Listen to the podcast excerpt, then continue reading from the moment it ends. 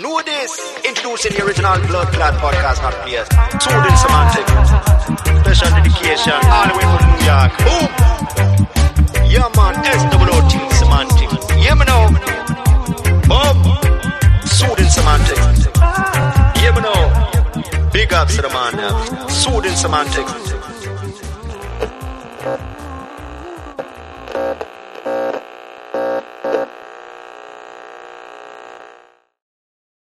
It's a wonderful Wednesday morning. Another episode of Soothing Semantics. I am your host, Rafi Pinsky. Today we have Shlomi Zionce. Is that that how I pronounce your last name? Zionce. Zionce, okay. Like the elders of Zions, okay. Yeah. Hoping you were you weren't gonna go there, but Okay, we won't go there. Uh, anyways, so I wanted to. I've been, I mean, I've been speaking with you for a couple of weeks now, I'd say. Yeah. Pretty persistent. Yeah, I really admire that. By the way, like anyone who does that to me will will get will get a response, and I'll try to help them with everything. Have to be persistent. It's so forth. I, I've noticed that in my life. I've noticed that in general, and uh, it depends with who. It depends how. But I think I articulate it pretty well. I'm not going to be waiting outside your house, but uh, you know, it's it's the kind of thing where if I see there can be great conversation and we can collaborate, it, I'm going to try. Or you also wrote something like something along the lines like, "I'm not gonna stop until you until you're on my podcast." And I'm like, yeah, I like this. this is Yeah. You're not the first one, by the way. I'm doing another episode later, hopefully with uh, with uh, Natan Levy. I don't know if you've ever heard of him. I'm Natan sure. Levy just signed a contract with the UFC. Familiar with the UFC? Yeah. Right. So he's the third Israeli to be to be uh, to, to join. Cool. I did the same thing with him. I, I DM'd him. I said, "Listen, man, you might as well just agree now, because otherwise, you know." And then we ended up talking, and he agreed, and uh, here we are. So hopefully, we're going to do it later, um, at around 10 p.m. Eastern, which is 7 p.m. this time. So, without further ado, wanted to go into your, your childhood a bit because I know you mentioned you grew up in, in Canada, Toronto specifically, right? Yeah. Okay, so how was that? I've been to Canada once. I didn't see any Hasidim there. Um, for I know there's I'm, I'm catering to to a crowd that's probably mostly not Jewish. So Hasidim are simply Hasidic Jews or ultra Orthodox Jews, as people uh, refer them as. How are how would you say the the Hasidic community differs from the Hasidic community in say in New York? So I hope nobody's going to be offended by this question on either side. But basically, or not the question, more of my answer. Hasidism really is the essence of it is just serving God with joy. I like to say it's like Judaism with gravy. You know, it's like that extra bit. It's going the extra mile, trying to do a little bit more than than than you thought you could do. It's about pushing your limits to, to serve God in a greater way. So the general idea is that Hasidic people are happier. Like you're supposed to bring a lot of happiness into your life, serve God with happiness, and be nice to others, and see the good in everybody. That's what the Baal Shem the founder of the Hasidic movement, wanted. So I think that's those are the things that people try to focus on. There also is a lot of uh, external factors which people, which is easier to see. So you know, the, you know, most of them wear black and white, and you know, some people say they look like zebras or penguins. But it's all, it's all you know, the same colors, whatever. But they're, in my opinion, they're really very colorful people inside, and sometimes it's hard for the media to see that. Okay, so so in Toronto, where I grew up, where were you when you went to Canada? Where did you go? Um, I'm pretty sure this was when I was a kid. Montreal, I'm pretty sure. But it's So there's, there's a lot more Hasidim in, in Montreal than there are in Toronto. But anyway, and Montreal is a little bit, I'd say it's closer to New York in the sense of how the Hasidim live and operate there. There are large communities, there's probably, uh, I don't know, five or ten thousand Hasidim in, in Montreal. So that, the larger the community gets, the more systemized it'll be.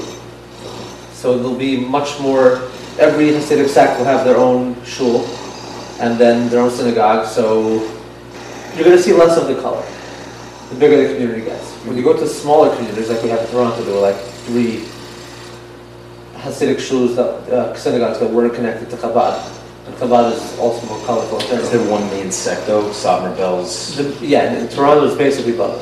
Okay. So that's where we grew up. And we had people in ponytails praying at our shul. Mm. And, and we had, it was quite a colorful place. So in a way, you, you'd see less of that in Williamsburg or in Bar- by the way. Sorry? The, the, I lived by a, by a Hasidic community back in Brooklyn, and it, they were Bobover Hasidim, for Hasidic. you know. In, out in Borough Park? Right near Kensington. I don't know if you're familiar with that neighborhood. Ocean Parkway and, and Avenue 8, the Avenue H area. Okay. So, quite sure, quite sure they were Bobover Hasidim. Uh, and they, the, the shul always had random people. Jeans, occasional shorts, occasional, you know, maybe that's, But what was it, was it like the flagship public shul or was it a smaller one? it was a big shul. I don't know if it was the main one. At Ocean Park, really? I don't, No, it must, that. I'm sure it's not the main one, but I think it is, yeah. Anything could be. I don't know, but anyway, you're, you're, But I'd say the, the, the upbringing that I went through in Toronto and the city community of Toronto in general was not as sheltered as the one in. So the kids who come out of there will speak a little bit of better English and um, our, our uh, you know, English studies program in school was probably better than ones they have in Brooklyn and it's not very different, it's just a little bit lighter. okay, because I have to be, I have to be very transparent. When I saw you on YouTube, and I saw you how articulate you were, I was, I was kind of like confused. And you have articulate, like I said, I grew up and worked around Hasidim, but most of the time, because they learn Yiddish when they're younger, they don't necessarily have as much of an articulate English, at least not until many years later. So when I heard yours, I said, oh, it must, must be from out of town maybe. Yes, I get that lot. It, it does have to do with being from out of town. It's also that we spoke, basically we spoke English in the house. I think we spoke English when I was like four or five years old, and we switched over to English. I'm not sure why, but I guess that has something to do with it. I read a lot. I, you know, I don't know, back to life. But I think today there are a lot of like I'm seeing a lot of my peers who have a similar level of English, and I think that's getting better. Seems that way. Definitely seems that way. I'm, I'm kind of noticing that too. So, what brought you from Toronto to go on this journey of adventure? You, you take your family your family along on a lot of these trips. As, as often as I can, I do. Um, like my wife still hasn't agreed to, Saudi, to go to Saudi Arabia. um, I hope for one day she will. She wants to go to Dubai now. That's something we're going to try to do in the next few weeks. Awesome. But um, I took her to Egypt once. We try to travel as a family as much as possible because I want to spend time with the family. Just sometimes it is impractical, and certain places I'm not going to take my kids on a you know a crazy jeep ride through the mountains of Afghanistan to meet warlords. I'm just going to leave them you know at home with with their mother where they should be. Ah, why not? Yeah, you know I don't think they're ready for it. They need a little bit of uh, It's wild that you're. I mean, you did this. yeah. That's what. That's wild. Especially, yeah, that's amazing. I would love to do that, but for me, it's not. You know, you're clearly Jewish. But yeah, so well, I, I did. Uh, I did have to describe myself a little bit. You think that would be very problematic if they did? I'd rather not find out, honestly. You have worst case, worst case, you get waterboarded a couple of times. Not the end of the world. I don't think uh, that's one of the tactics they use in Afghanistan. I think it's rougher than that. But I, I hate having to disguise myself because I'd rather just be open with everybody. But in, in, a, in a situation that I wouldn't be able to access without doing it, or I'm worried for my safety, then it's just something I'll do. But if, if there's ever an option where I could do it openly as a, as Hasidic Jew, that's that's the dream. And the world is sort of changing in that way. That I can travel to places now openly that five or ten years ago would not have been possible, which is nice. It- It's amazing, and I, I, I have this strange feeling that we may end up making more peace with the Middle Eastern countries in the near future than even with European countries. Yeah, Do you see that? Do you hear that? absolutely. And it's, I feel like history in a weird ways repeating itself in that way. Because we used to have more of a peace. This is a whole, I don't want to go too much down this rabbit hole. But uh, do you, you kind of hear where I'm going? Yes, but at what point did we have more peace with the, with, uh, with Middle Eastern countries? You know, when Jews lived in, in Arab countries, there were times that we Right, oh. were pretty comfortable. And in European countries, we didn't live as I was trying to figure out when you say we, I was trying to figure out if you mean the Jewish people or the American people? Jewish people. The Jewish people, okay. Yeah. Yeah, So when I say we, just want to be very clear, when you're, you're not originally American. When I say we, I'm referring to you and I as being Jewish. okay, well, I happen to actually be originally American. I was born in Brooklyn. Oh, okay. But anyway, that's not the point. Yeah, so I think you're definitely right there. There, there are a lot of clashes uh, that we have with, with Europe right now. It's, it's, it's very interesting. I don't know. We'll see where, where it'll go. We're Jews. We don't know. You Yeah. know, We're always wondering. We'll see what happens. But uh, how did how did your your upbringing in, in Canada?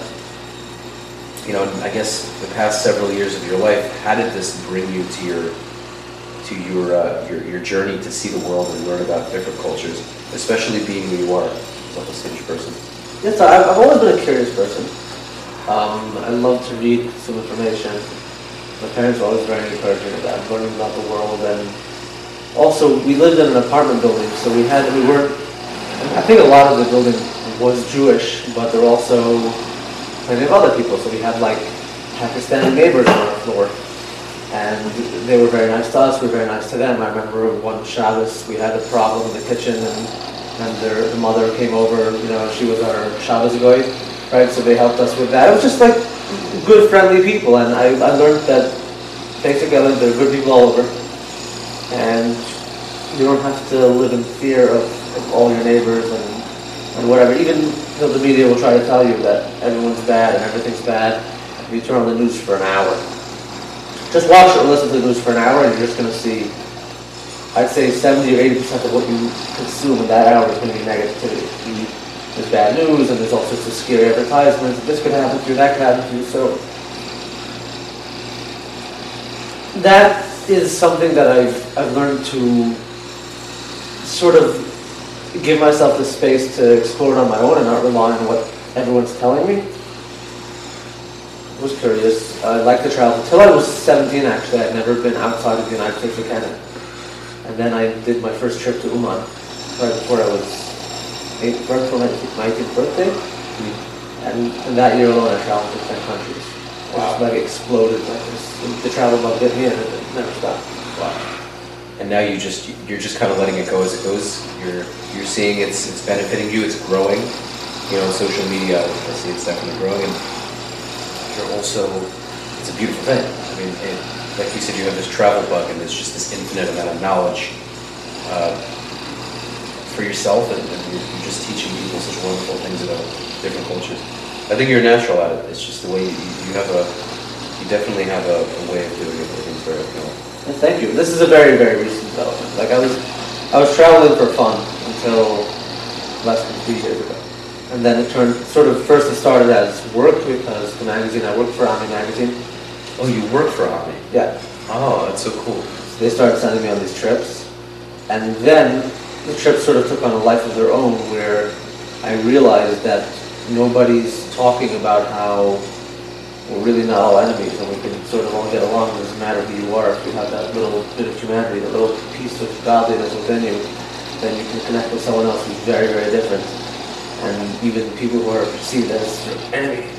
So now it's, it's become a whole, almost like a mission of mine. Like I want to travel to every place where I'm misunderstood in that place or a place where I don't understand and I just want to get to understand people and, and the cultures and what's going on there. And I feel like it could be a bridge for, you know, helping people to understand each other. Thankfully, in the last year, especially the last, I'd say, eight weeks, sort of really exploded, getting a lot of exposure.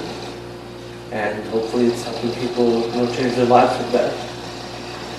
I mean, there's kosher food in Afghanistan. I didn't know that until I watched one of your videos. Well, I mean, not like, not gourmet kosher food, but you can. There you, are things you to wouldn't- know you on. You wouldn't die of starvation if you if you went into an Afghan grocery. Yeah, pretty cool. I would never think that. I just, I don't even, I didn't think American, a lot of these American products ship there.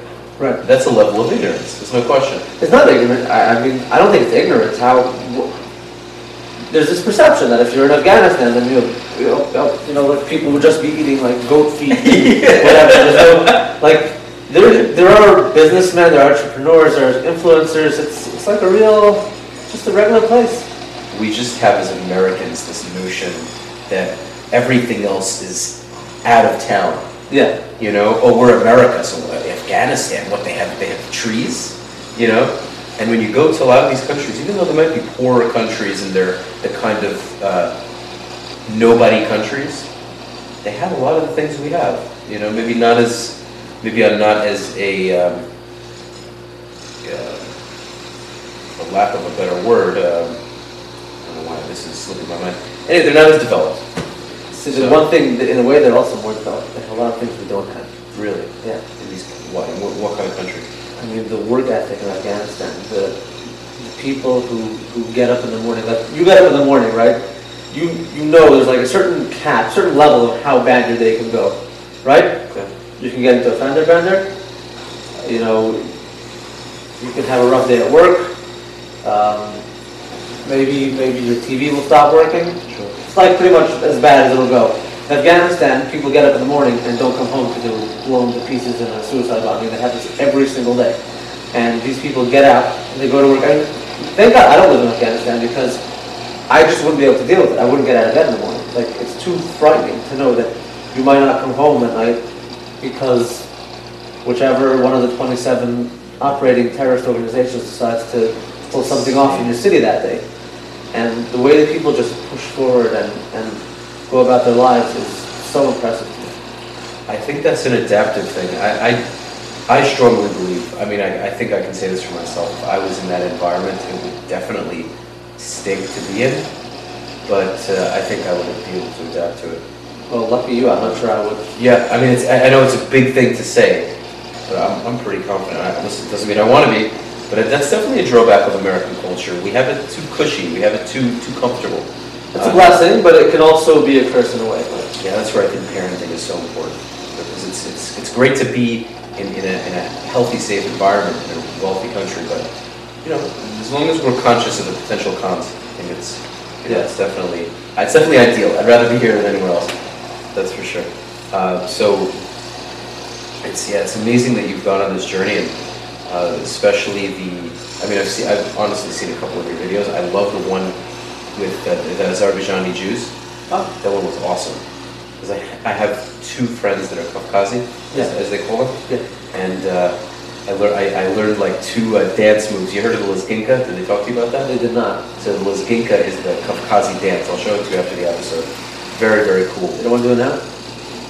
I I don't have, I would do it, I just don't really have this. How do I do this? The next time, when you get a better setup, we'll, we'll do some Kafkazi dance. moves. I'll do it, I'll literally do it, I'll do it, I don't mind. Uh, it is, um, it is of this very majestic dance. I've discussed this on two prior episodes. It's, it's kind of like a warrior dance. Yeah. The, yeah, because the people in the Caucasus are very, they're very warrior-like. They, a lot of them now uh, do martial arts in Dagestan, Chechnya, Azerbaijan. A lot of these countries, they're just very into that. Weren't the Jews of the Kafkazi regions like weapon makers or something? Maybe. I'm Maybe pretty sure that's one of the trades they, they were into. it could be, but I know they, well, they're they're originally Persian. They're old, they're old Persian. Yeah. They moved from Iran into the mountains in Azerbaijan. So that's, I'm not sure of the older culture, but they're fascinating. There's a very big community in Brooklyn. Yeah. So on Yom Kippur, they all kind of come out because a lot of them are more traditional. So on Yom Kippur, they all kind of like show up, and Ocean Parkway is just flooded with them. And uh, it sounds like a negative. It sounds like I'm saying that in a negative way, but uh, it's always nice. You know, I see them. I see. I say, uh, you know, have an easy fast and all that. And then my friend and my friend, his brother and his dad, the Abramo family. Shout out to you guys. They uh, they're always walking amongst the couple of hundred Kafkazi Jews. And uh, no, they're very interesting culture. They're also a culture that very few people know about, especially Jews. Israelis know about Kafkazis because they're just, you know, a lot of have moved to Israel. But American Jews, you ask your average American Jew, they have no idea. But huh, what the heck is that? Right. So it's a, really a region that I want to go back to. Not just the Jewish. Uh, first of all, the only I only visited one Jewish town. There are other like similar places with smaller communities or whatever, but also the whole country of Azerbaijan. You don't want to go back. Like I put up this one. There are two videos on my channel from Azerbaijan. One's about the the Kafkazi Jews, and the other one is about this Uber guy who tried to rip me off. I saw that. And like, So- I got all these Azerbaijani people like hating on me, like, why did you put that up? You know, we have such a nice country, and I bet they do. It's just an experience I had. Mm-hmm. But I was there for a very short time, so it was big, the only two experiences I had basically was this guy trying to rip me off, and then my two days with the Jews over there. So I want to go back and, and see more of that, and you know, take in all the good parts. But should let me know. You live in Israel? You know, used to the uh, the cab drivers trying to pull down on you. I try not to take cabs uh, in Israel too often. But I'm used to it. I don't know. It was just this guy really got me in the wrong way. And I was, I was trying to like save people from having this experience, and also whatever. It's just an experience I had. It's no big deal. I, I hope to go back and see the, the nicer sides of that country. Beautiful country, actually. Beautiful. How did you even know he was trying to trying to rip you off? Just based on the price and the distance. Um, well, Uber gave me a price. Oh, I didn't even know they had Uber there. Yeah, sure. You see there, there we go again. Yep. So. This is why you do what you do. So Uber gave me this price, and I and I get into the car, and the guy's like, "Give me such and such amount of money, or not go- going anywhere." I said, "What do you mean, Uber?" So he said, "No, I need to pay for like parking and the at the hotel, whatever." I basically realized he was scamming me, and I asked him to to not scam me, and he wouldn't agree. So I got out, and I called another guy who tried to do the same thing. And this is also this was like five in the morning. I'd been up all night on this plane where I was bombed, and I said to myself, if the third person does this too, I'm just gonna go for it. I'll just pay the price. It wasn't a ton of money; it was just a, print, a matter of principle. you know what I Yeah? So, and the third person was like, nice guy, just took me where, where I was supposed to go for the price that I was supposed to pay. So, yeah. Yeah, I mean, I, one one of my friends did say that there there's a lot of corruption there, and he's, he's, he was born there. No, but I don't think it's Azerbaijani thing. I think it's like in general all of. Uh, I shouldn't say all. There are a lot of issues of corruption in Eastern Europe, Central Asia, whatever. Just that's something that comes with, Yeah. with living. It's kind of like the chicken and the egg, thing, where is it is it poor because there's so much corruption, or is it corrupt because it's so poor? It's Yeah, kind of back and forth. Where does it end? Where does it start? You know what I'm saying? sure. So, where do you plan to go to next? That's a very good question. I, I don't know. Like it's weird because I, I get these. I get sometimes I get this feeling like a country is calling me, mm-hmm. and then I just go. Like when I, it's not like it's based on anything specifically. It's just when I start feeling a vibe coming from a certain country, I just get on the plane and go there. What gives you that vibe? Just something in your brain just connects to it. So it could be I'll see an interesting picture or video from that place, or someone will tell me something about the place, or I, I don't think this can be controlled. I think it's a very spiritual thing, by the way. Abrasov talks about this thing where if a person gets a vibe that they're supposed to go somewhere, mm-hmm. they must go. Like you need to go. This is part of your destiny because there's there's some there's some good deed, some mitzvah that you have to do there, Wow. and that's why you're being called. And if you don't go, he says, you're going to end up there in chains. That's that's that's.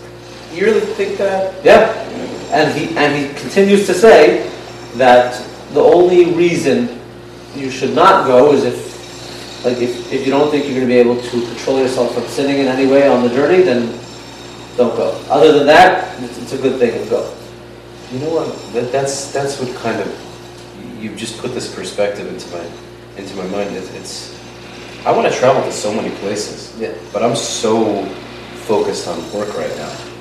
You know, and I'm going to travel, but I don't know. Like I've I have all these callings. I, I would spend the next two years traveling, but I don't know. That doesn't for me. That doesn't sound like uh, the smartest for me. If then again you did it and it worked out for you, and you have you kind of created a business from it. But um, being that I like what I do, I don't know if that's. But yeah, it's very interesting. I'm going to be thinking about that a little bit today. Because, I mean, you say I created a business from it or whatever, but this is something I was doing long before it was a business. Right. I just had this calling, and then it, it almost feels like I don't have a choice. It's like it's not me controlling it. This thing comes, and then I, I, I'm compelled to go. So right now I'm getting like Pakistan vibes. Last night I was eating dinner with someone. And, uh, You haven't been back no, not yet. And and he they someone a, a couple who just moved from uh, from Monsey, New York to Pakistan. to Florida. They're here in Can Miami. you imagine that? that would be The be weather's nice over there. yeah. they have really good goat feet. so they're looking for a kosher butcher. A lot of opportunities available. So I was talking to this this man, and I was like, "So and I know," and I said, "Would you like to go to Columbia on Sunday morning?" And now we're talking about it. It's just something that came up, and I, I maybe we'll do it. I don't know. It's just it's all about the vibe that I'm getting. I love how spontaneous that is. But for you, it's a spiritual connection that you feel it. As soon as you get that calling, you need to respond to the calling. So yeah, but sometimes it goes away. Sometimes I'll get it for a couple of hours, and then it'll, if, if the calling continues, if it persists, like like you, that's it. I'm supposed to be here. It's not just about traveling like out of town or whatever. It has to do with with the people in your life. And, and I mean, he doesn't write this, but this is I'm taking it a step further. It's like I, I'm very into my instincts, and sometimes I'll get a bad vibe from someone. I want to have nothing to do with them. Sometimes I'll see somebody on the subway, be like some weird red-headed Irish guy, and be like, I don't know why, but for some reason, this person and I need to connect. This is just I totally. By the way, I to- this I can totally relate to you on because I'll randomly, I'll randomly talk to people all the time. I'm a schmoozer. I love how many times in my life I have just decided to talk to someone, and the the, the conversation we had blew me away. yeah. Countless times, and I know you, you have this. I know you have the same experience. I mean, I'm not, I'm not going to say there are bad instincts and good instincts. I, I don't want to go into that, but you just have to, if you do everything with your instincts, you likely end up in, in prison or dead. So there has to be with, you know, with a grain of salt and pepper and whatever, but I, as a general rule, I, I, I follow my instincts very closely. That's good. You know, there's definitely definitely important that you have a balance.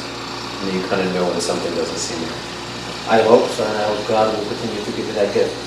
You know, the warlords seem like a safe idea, so I mean, Yeah, well, they're actually really nice people, and a guy who took me there, like someone who knew them. But in general, uh, there are a lot of situations that I've walked into voluntarily that probably could have ended very not well.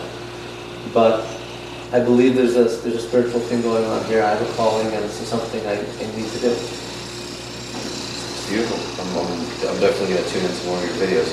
I was thinking, would you maybe want to go to France to try to see if you can get more of an understanding about all the anti-Semitism?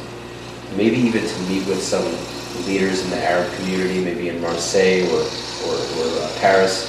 It's it's kind of a scary thing to do. I don't know if you would if you would go openly as a chassid, but uh, that's you know it's so bad there. I, I, I know a lot of I have a lot, I have a lot of French friends I was in the army with, and uh, they were telling me that. They were telling me you really really can't walk around there with a kippah unless you're in a, a quieter area, like a quieter village. But if you're in the main streets in Paris, it'd be pretty bad.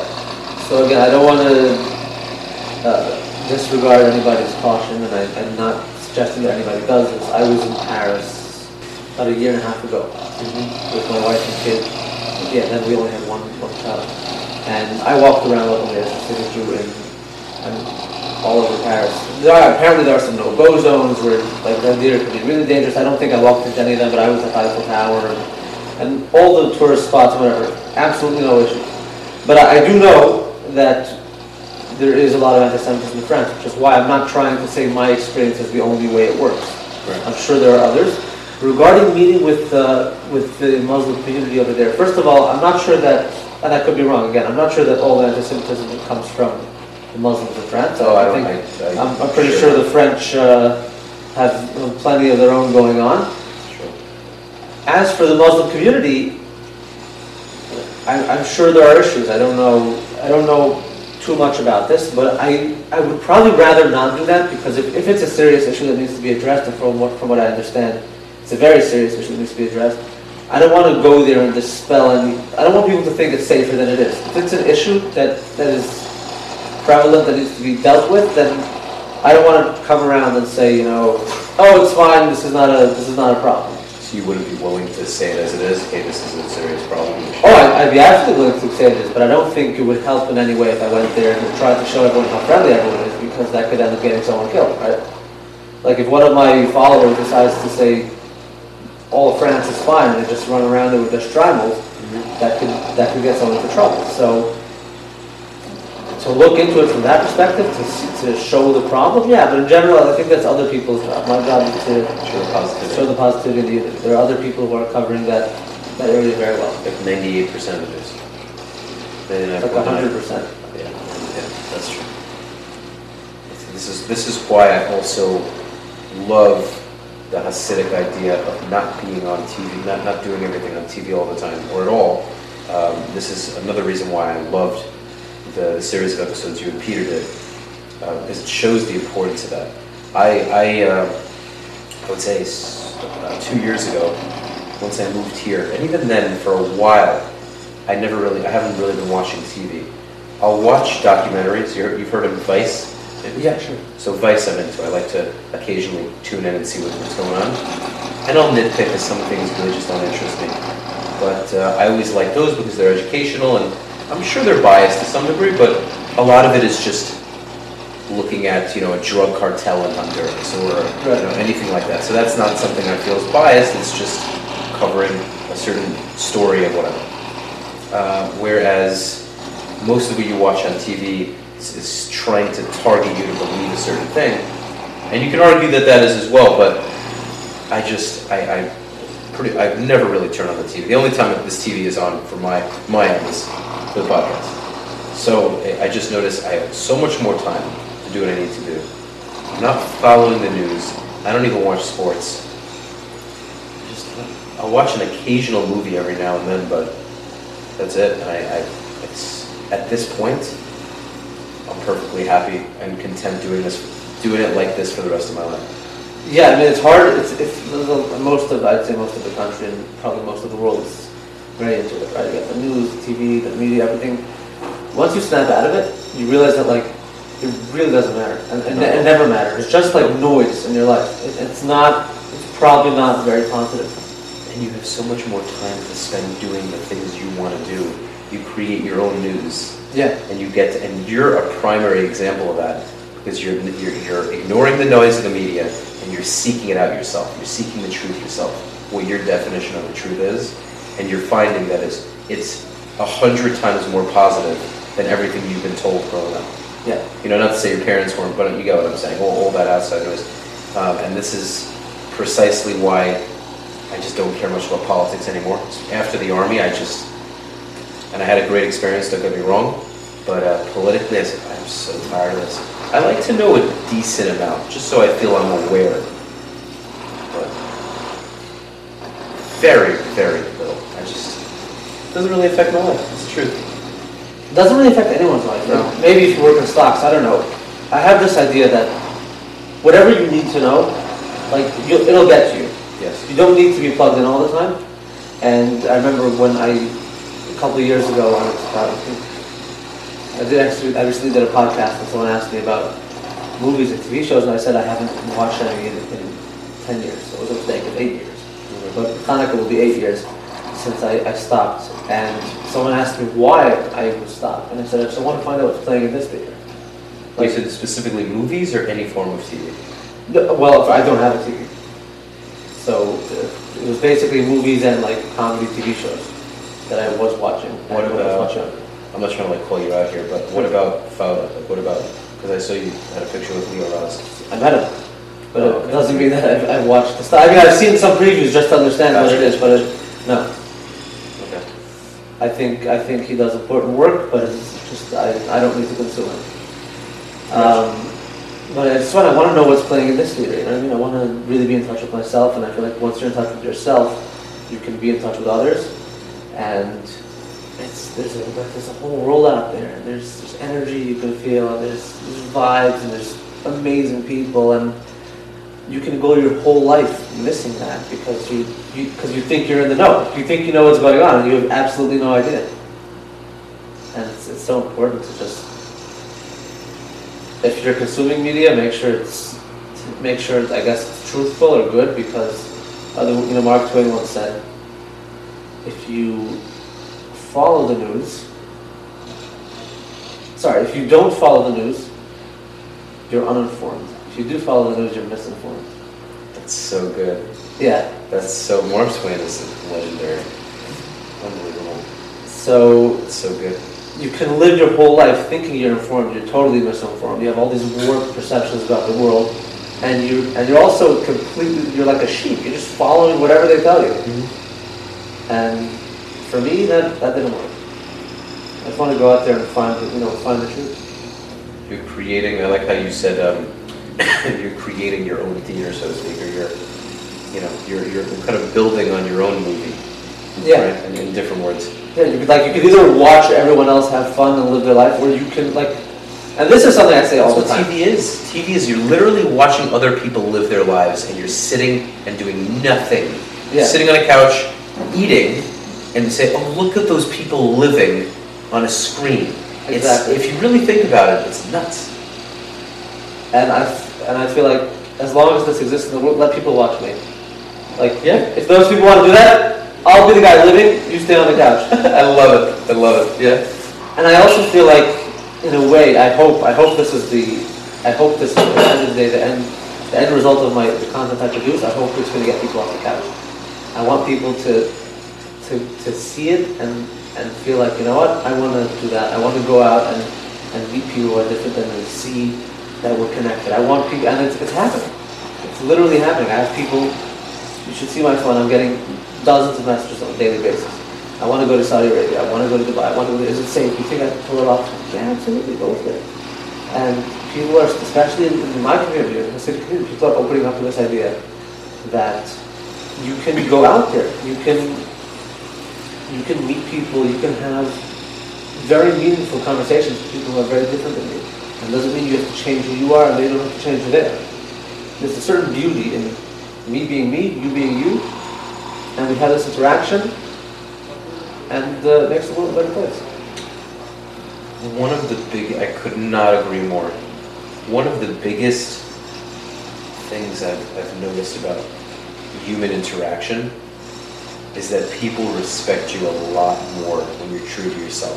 And this is something that everyone will say, whoa, duh. But when you internalize it and realize that, where you aren't trying to constantly become someone else, you know, you see, you're, you you you come into a social gathering wearing a certain shirt. Other people say they don't like the shirt. There, you know, a couple of other people are wearing this type of shirt. Next time there's a social gathering, you show up wearing the same shirt. What are people going to think? Eh, wasn't so confident with his shirt. He caved. Look how quickly he, he you know, he changed. Whereas if you come in and you're Shlomi, the, the Hasidic Jew, but you're you're connecting with people in a positive way. You're you're true to yourself. They're true to themselves. If if any of them don't like you, so be it. But there are going to be a numer. There's, going to be a large group of people that, that simply respect you for being honest and open about who you are, and, and not willing to to give that up. And I think that's I think that's so valuable. Naturally, as human beings, respect that because we you know it's we see how how strong you are in your in your resolve to be you. I think it's beautiful thing. It's so important. Yeah. I think that's why that's what makes you that's what makes you so unique because you're in a sense you're an anomaly.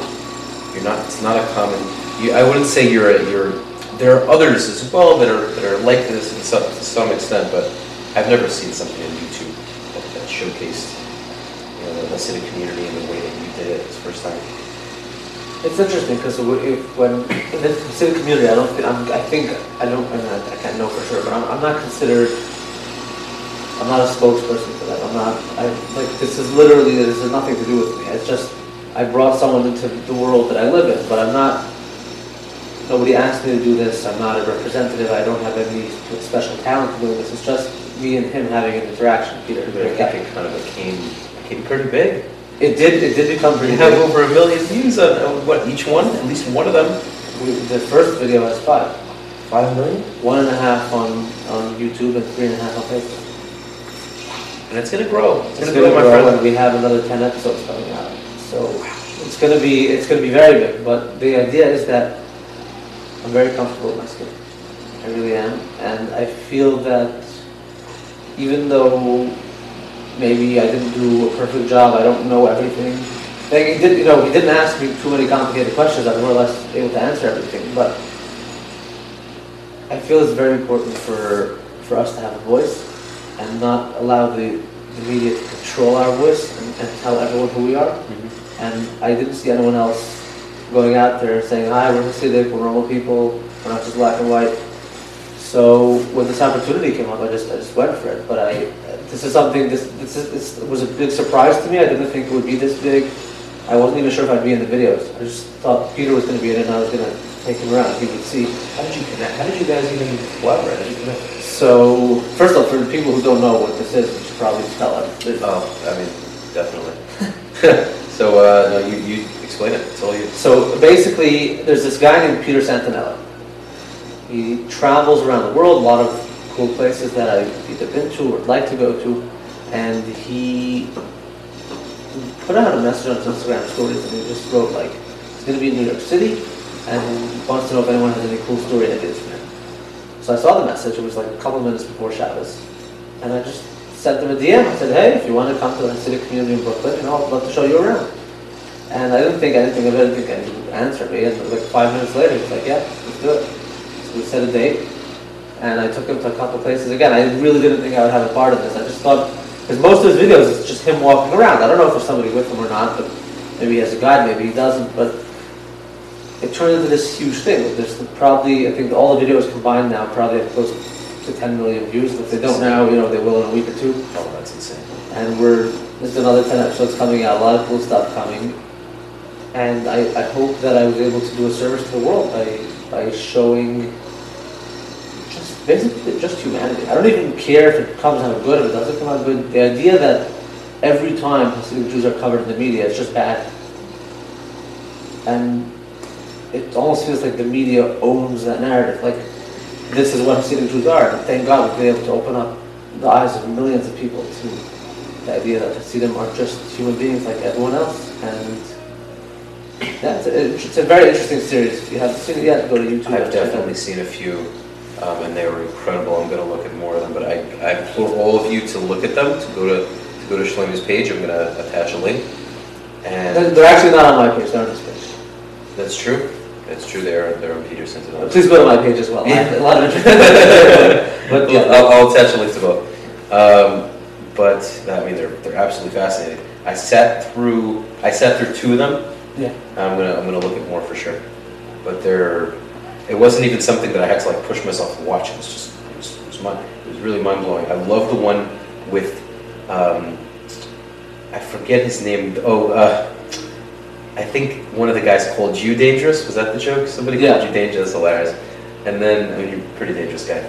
I But it's funny. I just hope people don't get the wrong idea. Like I'm really not a dangerous guy. the reason people call me dangerous is because I hang out. is this the new nick? Is this the new joke now? Like a lot of people that know you, they're like, Shlemmy, don't hurt anybody. It, it took on like a life of its own. Like I, I went somewhere else to film something with, with Peter, and like, and they're like, oh, there's the dangerous guy again. Whatever. Yeah. Just because I would, I'm like, if I do get to know you better and do the, I'm so the type where I'm gonna milk the joke. Like I'm just gonna, anytime I see you, I'm gonna like hide behind like a fence or something.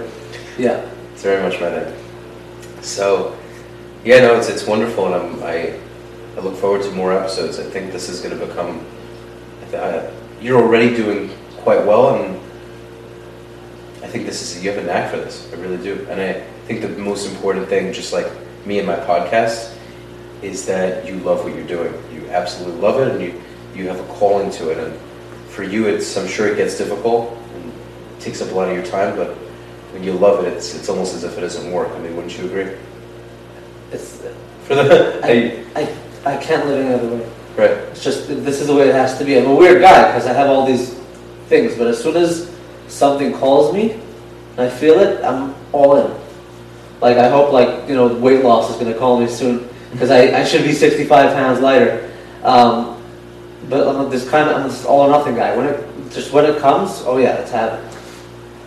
That'll also be. But I'm just I'm gonna be real here. Not common to see a jacked chassid. They exist. Very rarely. Have you seen any?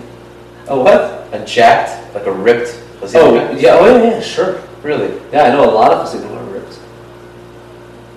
Really? I have a brother-in-law who's so ripped. Yeah. Huh. I've, I've, I mean, granted, most of them are wearing, you know, a, a bekishe, you know, the, the Hasidic outfit, but, uh, yeah, interesting. Yeah, because it's not something. It's not something that's a communal focus. Like you don't see anybody talking about health and wellness or fitness in, in the community. I But think there, that should be stressed more, to be honest. I so I, I think there's definitely room for that, and and I agree with you on that one, sure. But but there are people, individuals, who say, you know what, I don't care if the community's not focused on it. I I want to be healthy or I want to look good or whatever their whatever their reason for it is. Yeah, there's a lot of Hasidim who work out at the gym every day. They, yeah. See that I, I was thrown off one time when I, uh, back when I lived in Brooklyn. I was coming back from the gym. My neighbor was Hasidish, good friend, really nice guy. His kid was such a sweet, smart kid. But the kid looked at me, and the kid's like, "Oh, why do you have all those muscles? That's not Jewish." and I was like? And I, and I know like his dad. I don't think his dad, because his dad is was was more was more of the modern kind of chassid, if you know what I mean. You know the term, but I'm not. You know what I mean, like the joke term. Um, but uh, he was very, you know, very, very like down to earth kind of dude. Not to say that Hasidim aren't, but uh, you know what I mean. Uh, or maybe you don't. No, I I don't. Know what I'm saying? Sure. Just kind of more of the modernized chassid. Anyway, his um, so his son, very bright kid, made that statement, and I just said, I was kind of like taken aback, and I said, I don't get that. Like, that's so interesting that he has that perspective at such a young age, because maybe he's not used to seeing that. And I said, I don't even remember what I said. It was like a quick thing, but I said, I'm, this is me. This is taking care of my body. It's not something that isn't a Jewish thing. Right. And he was kind of like, oh, like he kind of understood me in a way. And I was like, that's so, that's so strange, you know? Like it's almost as if he's not used to seeing this and thinks that it's something that's not a Jewish thing to do. That's weird because I, I never heard anybody say like, in my upbringing, I never never heard like the muscles are bad or something. I don't know. That's weird. I don't know, Maybe because it's like maybe it's like a fixation with the body, or you know, you're you're putting too much emphasis on physicality. I, I wouldn't put much, too much thought. It's just a little kid saying something, but there, there, there- there's no question. There are Maybe that's what he people. was taught. I'm saying. That could be. There are people who take it to the next level. For some people, it's an obsession that's unhealthy. Right. Right? There's like sometimes you see these videos on social media where it's like this like little scrawny guy who's walking around doing like because they just finished the workout. And Yeah. That's it's an unhealthy obsession. Right. You're not living. You're you're not just not there. You know what I mean? It's a fantasy world. So yeah, I guess there's there's room for that. Maybe that's where it's coming from. But I I wouldn't take it too seriously. No, but I, it was just still very fascinating to hear. I don't think he really understood what he was saying, but I still think it's very, it was very interesting. Yeah. Um, but, but with that said, you kind of mentioned that when I asked you where you plan on going next, you're just kind of seeing what, what calls you. Yeah. But I mean, what do you, what are your thoughts? How do you see things going in the near future? And it's a pretty broad question.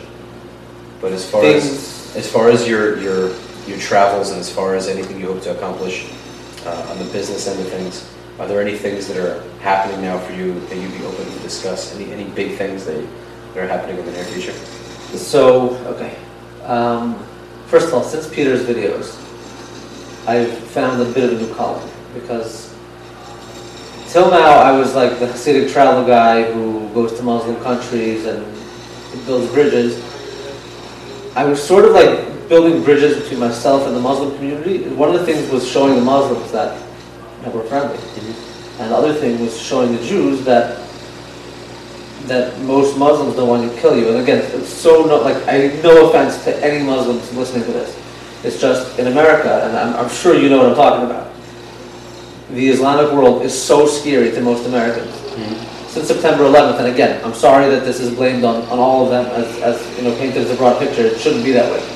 But I don't think Muslims understand how they are. Maybe they do. In, in the United States, I think it's getting better, but after September 11th, there was some serious damage done to their reputation. Mm-hmm. And you literally, I, I mean, I can tell, I tell people that I go to, like, a child to Dubai, like, you have regular American people.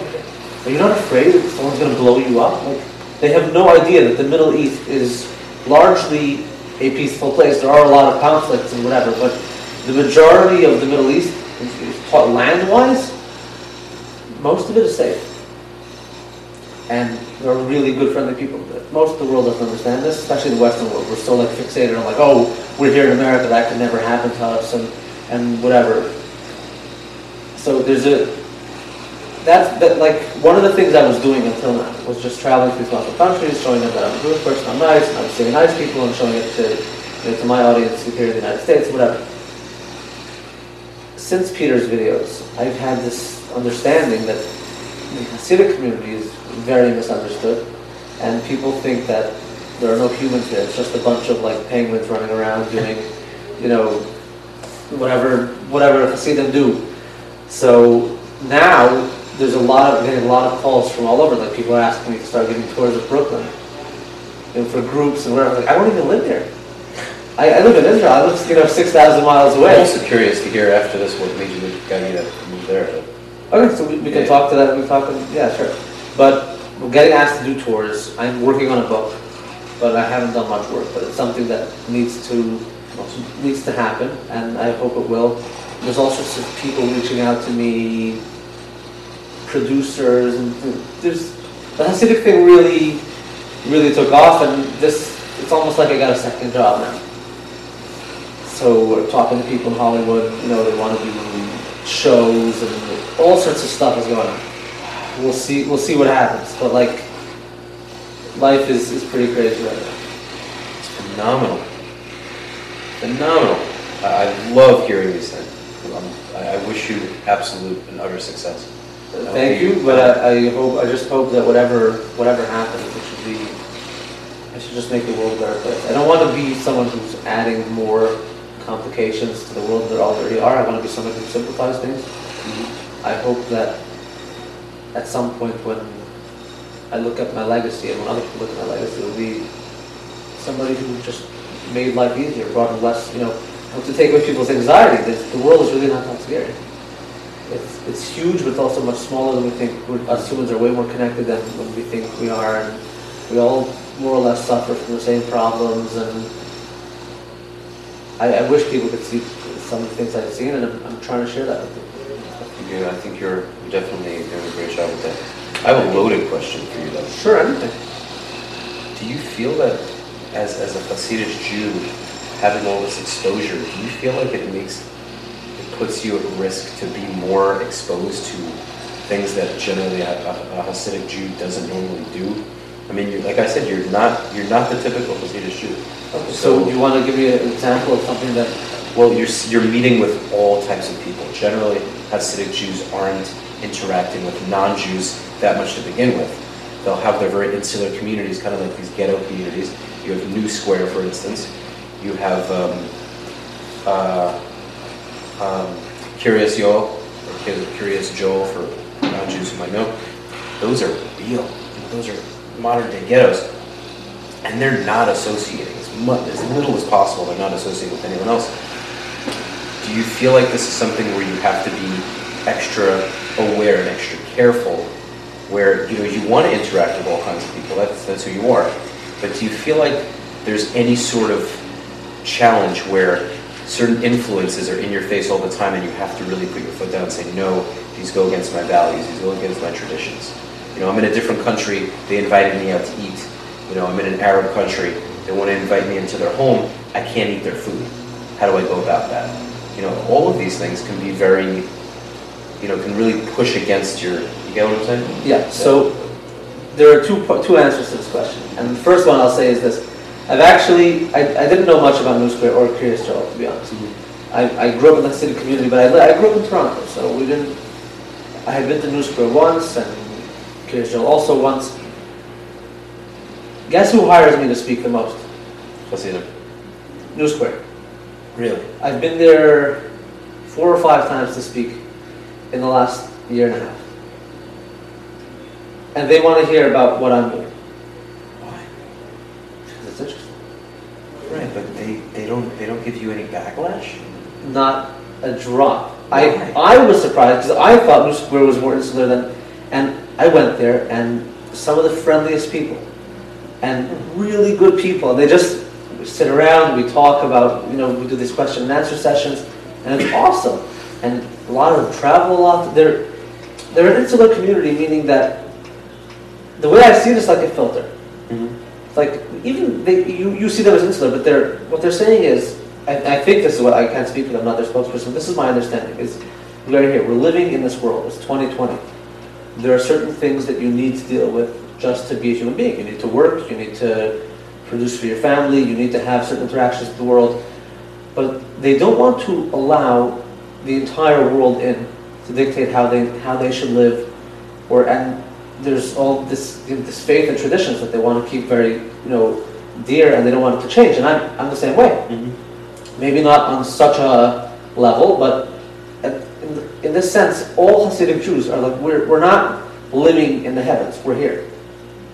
We know we need to interact with the world, but there's this filter of how much we're going to allow the world to influence us, because this in America, this idea of like you come to America and you assimilate with American society, right? You got off the boat at that at Ellis Island, Statue of Liberty, and then you assimilated. That's nice, okay. So you, wherever you go in the world, you need to adapt some of the things that are going on in the country that's hosting you or whatever. But if you allow the country to change you completely, then you lost yourself. So this insular thing, I don't think it's a bad thing. I think it's a, a good thing. You need to be true to yourself. They're saying this is who we are, and we're not going to allow anyone to change it. Doesn't mean they have anything against American society. It's just it's not them. So I, I'm there all the time. I was uh, two or three weeks ago. I did a speaking gig there. Great people in the square, and now I, I was just called this week to Paris to do to the same thing. Do am I worried that it's having some sort of influence on me, or do I need to be extra careful? Of course, I need to be careful. I'm a Hasidic Jew. There's certain things I will never do. I'm not going to eat non-kosher food, no matter what happens. So I get invited to people's homes all the time. I'm in, I don't know, somewhere in Saudi Arabia, and they want to invite me into like, they said we're gonna we're gonna kill a camel and we have dinner. I said I really appreciate the offer. I'm Jewish. I have strict dietary laws, so I appreciate it, and I would love to sit down with you. It's just something I can't do for religion, and they respect you so much. In the Middle East, if you if you refuse someone's invitation to a meal, that's like one of the biggest offenses you can do. But when you tell them the reason you're refusing, they have some respect for you. Because I'm being true to myself. Right. Now, can I get involved in situations that, that could be dangerous? I'm, I'm sure that could happen. Um, you know, any person who leaves their comfort zone, and I- I'm not staying, right? I'm, I'm everywhere but the Hasidic world. I live in the Hasidic world, but I'm spending a lot of time outside of it. So of course there are outside influences that could have an effect on me. I believe that I'm going to prevail. Mhm. I think if you if you go 20, 30, 40, 50, 60 years down the line, I hope that I'm going to be the Hasidic Jew. I don't see any reason not to be. And I feel like in a way it gives me an advantage. I see the world in a very in a Hasidic way. Because I see the good in people. I see the good in certain cultures. I, I try to take the best from everybody and bring it in. If there's any negative influence, I'm filtering it out. I'm not allowing it in. So That's such another interesting question, but I don't, we're- we're already. go for it. Take as much time as you want. Yeah, I just, um, no, what were you just saying? I don't know. Saying that of course any nobody's perfect and, and maybe I could get in trouble in some way and if you want to ask any specific questions about I'm, I'm happy to answer any question but at the end of the day I'm connected to a lot of good people I have certain rabbis I'm really close to I get guidance on how to go about all sorts of situations but I'm, I'm not going to allow this to change me in a negative way it's changing me in a positive It takes a lot of strength. It takes a lot of strength. It's very difficult to be able to stay completely true to yourself with all this outside influence. Very tough. you have to really be in touch with yourself and what you believe in. I, I don't recommend for everybody to do this. If, you know, it's one thing to travel a little bit, but if you're if you're really going to go out there and be exposed to all sorts of different people, you need to be strong with yourself because you can also end up. You know, I know people who like who go, like you know one day they're this, the next day they're that. They just flip between religions and. You know, some people like become all materialistic and then they just become minimalistic and they get rid of everything and they move to India I and have a become very hard time relating to those people, by the way. People who are like, like you meet them one year, they're extremely religious, whatever it is, Jewish, Yeah. Muslim. You meet them two years later, they're just absolutely, you know, I'm kind of expounding on what you're saying. And then the- another two years later, they're just, and it's like, what are you? And, you know, I try to understand them, maybe they're just trying to find themselves, and it's like, who are you? Which one is it? You know what I mean? Yeah. And I think we all change, but I don't know, with those people, I've never been able to really get so close to them because I'm always like, tomorrow you might be, you might be a completely different, you might even be a, you might be a lamb next time I see you. Who knows? Yeah, it's like it's fine if people make these huge transformations once in life, twice in life. The fluctuation. If, if it's happening like you know every six months, you may you may have an issue. Yeah, you might want to talk to somebody. Yeah. Yeah. So the last thing I was I was thinking about was because you were mentioning, we- you know, we were I was you were answering this question about being strong, being true to yourself, and, and not allowing certain influences to change you. But then you said that you like to take all the positives from Yeah. different cultures. What are some positives, say from Arab culture? You know, they have the, the they're extremely warm and they make it. I've said this in another episode. They're some of the warmest people um, when it comes to inviting you into their home. They'll Yeah. treat you like like family. So obviously, I'm sure you've taken that. But what are some things, um, briefly, that you can tell me that you've taken from certain cultures that you that you brought into your own house? So? I, I can't say brought to my own house because at the end of the day, you really just you just in charge of yourself. You can't make anyone else do anything. So when these things that I've that I've taken from around the world, I try to like really internalize them and embody them, and then maybe other people will like it and take it. But it's not like I can, you know, decide the house is doing this house. So So don't you do that though with your own? What you grew up Hasidish, your kids are now Hasidish, so you're you kind of are telling. You're not, you know, you are in a way dictating how they how they're raised. Yeah, sure, but at the end of the day, they're they're they're their own people. I'm right. I'm a parent, so I'm guiding them, trying to show them the way that I think is the best way. But you can't make anybody do anything. That was more of a challenging question, but I wanted that. And your answer is exactly how I see it. Beautiful. Yeah. So anyway, um, things that I've that I've taken on from around the world. So the majority of my traveling right now has been in the last few years has been in the Arab world, Muslim world. My goal is to visit every Arab and Muslim country in the world. And once I'm done with that, if I can get there, because there's a couple tough ones, then maybe we'll raise the goal to visit every country in the world. But for now, that's that's what I want to do. Things that I picked. First of all, people are very direct. You know, no one just like if someone wants to borrow money from you, they're not just gonna be like, "Hey, how you doing?" You know, so I'm, I have this thing today. and I was thinking maybe they just say, "Can I borrow I money?" love people like that. I get along with people, blunt people, because I'm very blunt. I get along with blunt people much better than people who kind of just. That's why Flor- Floridians. I don't have this. I get along with people generally very well, but I gravitate towards tri-staters. It's so funny, but we just it's just straight to the point. Yeah. It's we, we save all the all the all the butter and butter and biscuits. We just go straight to it. It's so much easier. I so that's why I relate. For instance, when I was in the army, I got along with Israelis beautifully, and I still do. I inter- a lot of my friends here are Israeli because they're just they're you know it's a Middle Eastern mentality. It's just boom. Yeah, so I, I love that. Um, also, this idea of what I told you, you know, the Afghani people, like waking up knowing they might get blown to smithereens. And I'm going to work today. I'm going to make this happen. Family needs to. You said you can pull it off. I I hope you never find out. That's number one, but it's very impressive. Something so there's certain work ethic that like, no matter what's going on, you make it happen every day, nine to five. You know, that's something I work on. It's hard. I'm like very free spirited, so I can I can like work for ten days, like stay up every night, and then I will work for three weeks. And that's not necessarily a good thing. It's just I'm, I'm trying to get myself into this because I like I'm like I have an artistic mind and I'm very all over the place. I have to try to. It's very hard for me to be grounded and, and do something persistently. So that's something I'm working on, and uh, the Afghan people are big inspiration to that. There's also the the ideas of generosity you see in the Middle East, where like people are just really nice, really friendly. Something I try to take with me. They're so welcoming. There are they work fast. Like like I've been to business meetings in Dubai, and I'm like, I'll suggest an idea, they're like, and I'm like, you know, you guys want to think about it? Yeah, let's do this tomorrow. Like they're like people there work so fast. They don't wait on anything. It's as if like the world is gonna end. I'm like, Wow. we're like this is our last opportunity. Everything happens there so fast, which is that's how you win in life. I agree. Speed is very important. Yeah, Uh, Florida has, has definitely has that problem. Um, it's more laid back. much more laid back, but I think I use that to my advantage, Yeah. especially in real estate. Because there, these, some of these agents are just like, "Don't you want to get this done?"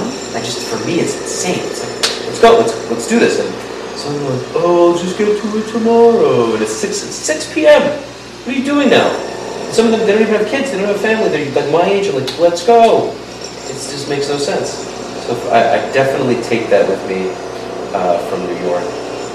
You know, and I, I uh, and it's fine to be laid back, but it depends on what you want to accomplish. If you're trying to get things done, like you said, speed and efficiency are so important. Yeah, those guys are like like a way higher level than you are. They're like you have no idea how fast Yeah. they're working. Now another, I think one of the most important things that I think is there, and this is this is also very big in in, uh, in the Jewish tradition, Hasidic tradition, but the family is like it's almost like you know like these Italian families like you mess with my family, oh you finish. There's there's respect for parents, something which is uh, in decline in Western society. In I'd, uh, this is a big, actually, a big similarity that I'd say in the in the Orthodox Jewish world and the Muslim world is that there's like it's like the last people standing. There are some other communities, but there there's a big influence on on elders and respecting elders. They're wiser than you or whatever. That's a big thing. There's a lot of family get-togethers, a lot of family closeness. Really important stuff for like healthy upbringing. I mean, if, if, if a kid doesn't see a, a happy family, you're gonna have a harder time succeeding in life. These are facts. The people in, this, Middle East, they, they, they work hard, but they chill so hard. Like, like you, just drive down any highway in Dubai or in Jeddah or or some anywhere in the Gulf, and you'll just see like this black road, sand dunes on the side. And there's all these families just sitting like in the evening, drinking tea, smoking hookah, um, roasting their camels, just spread out on these carpets. Roasting And, like, and it's not just like in America with on Sunday, you know, the family gets together. There it's every day. They work all day, and then in the evening it's just relax and and there's a certain like that's like one of my goals to be able to just like at the end of the day, I just want to like plop into bed, Mhm. get the family in the car, take your Persian carpet, go out to the bring your goat, and just you know enjoy the time you have here. You're only here for a limited amount of time. Make it count. Make something happen. Sure, that's, that's doable. It's hard. It's, it's hard in America, and I have that. I have that like work bug for sure, where I can definitely uh, take more time to relax. But I'm just on such a mission. Just certain things that I want so badly. I, I, I have. I'm very patient. I understand. I'm not in it for instant gratification, but I understand that anything valuable and worth it will take time. But uh, I want to try to get it that sooner than later. And uh, you know, so that's why I put a lot of work into what I'm doing. You never feel like you need a break? Hundred percent. But I just, uh, I want to feel like I deserve the break, and it's hard to determine to gauge like when did I reach that threshold. Yeah, it's all right, I deserve now. To say it to yourself like that. Yeah, I have to really write it down and say, okay, when I do this, you know, this and that, I'm going on a vacation, or I'm going on an adventure. Yeah, because like like Rafi from a month ago thinks that this is where where the break should be. The Rafi now like, well, I did that, and let me just push forward. But Rafi from a month ago knew that he needed a break. So Yeah, yeah, no, I, I definitely, definitely think I might be due for one of those. Yeah. But, uh, if you ever want to, if you ever want a crazy experience in like in the Arab world, let me know. For sure. Uh, listen, I, if you're open to it, I would love to maybe go somewhere with you. I don't know. I don't want it to like interfere with you know exactly what you're doing. But Well, it'd be awesome if we could meet and, and, and go somewhere. I'm also, I would not be afraid to go somewhere very, very dangerous. To be honest, as long as you would be up for it. Um, I definitely wouldn't want to scare my grandmother. I don't know if I would tell her, but uh, she's a tough woman. She's like, "Where are you going there?" she's more old school. Like, I told her I was going to Dubai. She, she doesn't. Actually, no, she does. It's not true. She's very, very uh, well aware of what's going on, and she knows that that uh, the UAE is, has great ties with us now. So she wouldn't say. anything. She'd be like, "Wow, that's really cool. Bring something back for me." But uh, yeah, Shlomi, we're, we're going to wrap up. It's unless there's something else you wanted to discuss. Good job. It is? Yeah. Nice. So uh, it has been such a pleasure finally meeting you asking these questions and the answers you've given were, very, very detailed and really gave me a lot of perspective. I'm sure everybody else a lot of perspective. Make sure to tune in to Shlomi Zionce on YouTube and on Instagram. He has incredible content. We'll be putting out a lot more, so make sure to tune in. Also check out Peter Santenello's page on YouTube. He has, he has Instagram too? Yeah, he's okay. Check him out on Instagram too. I'm going to drop the, uh, the links. Hope to, hope to meet Peter at some point as well. So that would be really cool. Guys, ladies and gentlemen, people of the book, people who are not book, tune in for another episode of Soothing Semantics. This episode will be coming out. Anyhow, thank you so much. Thank you guys so much for watching. Until next time. Thank you.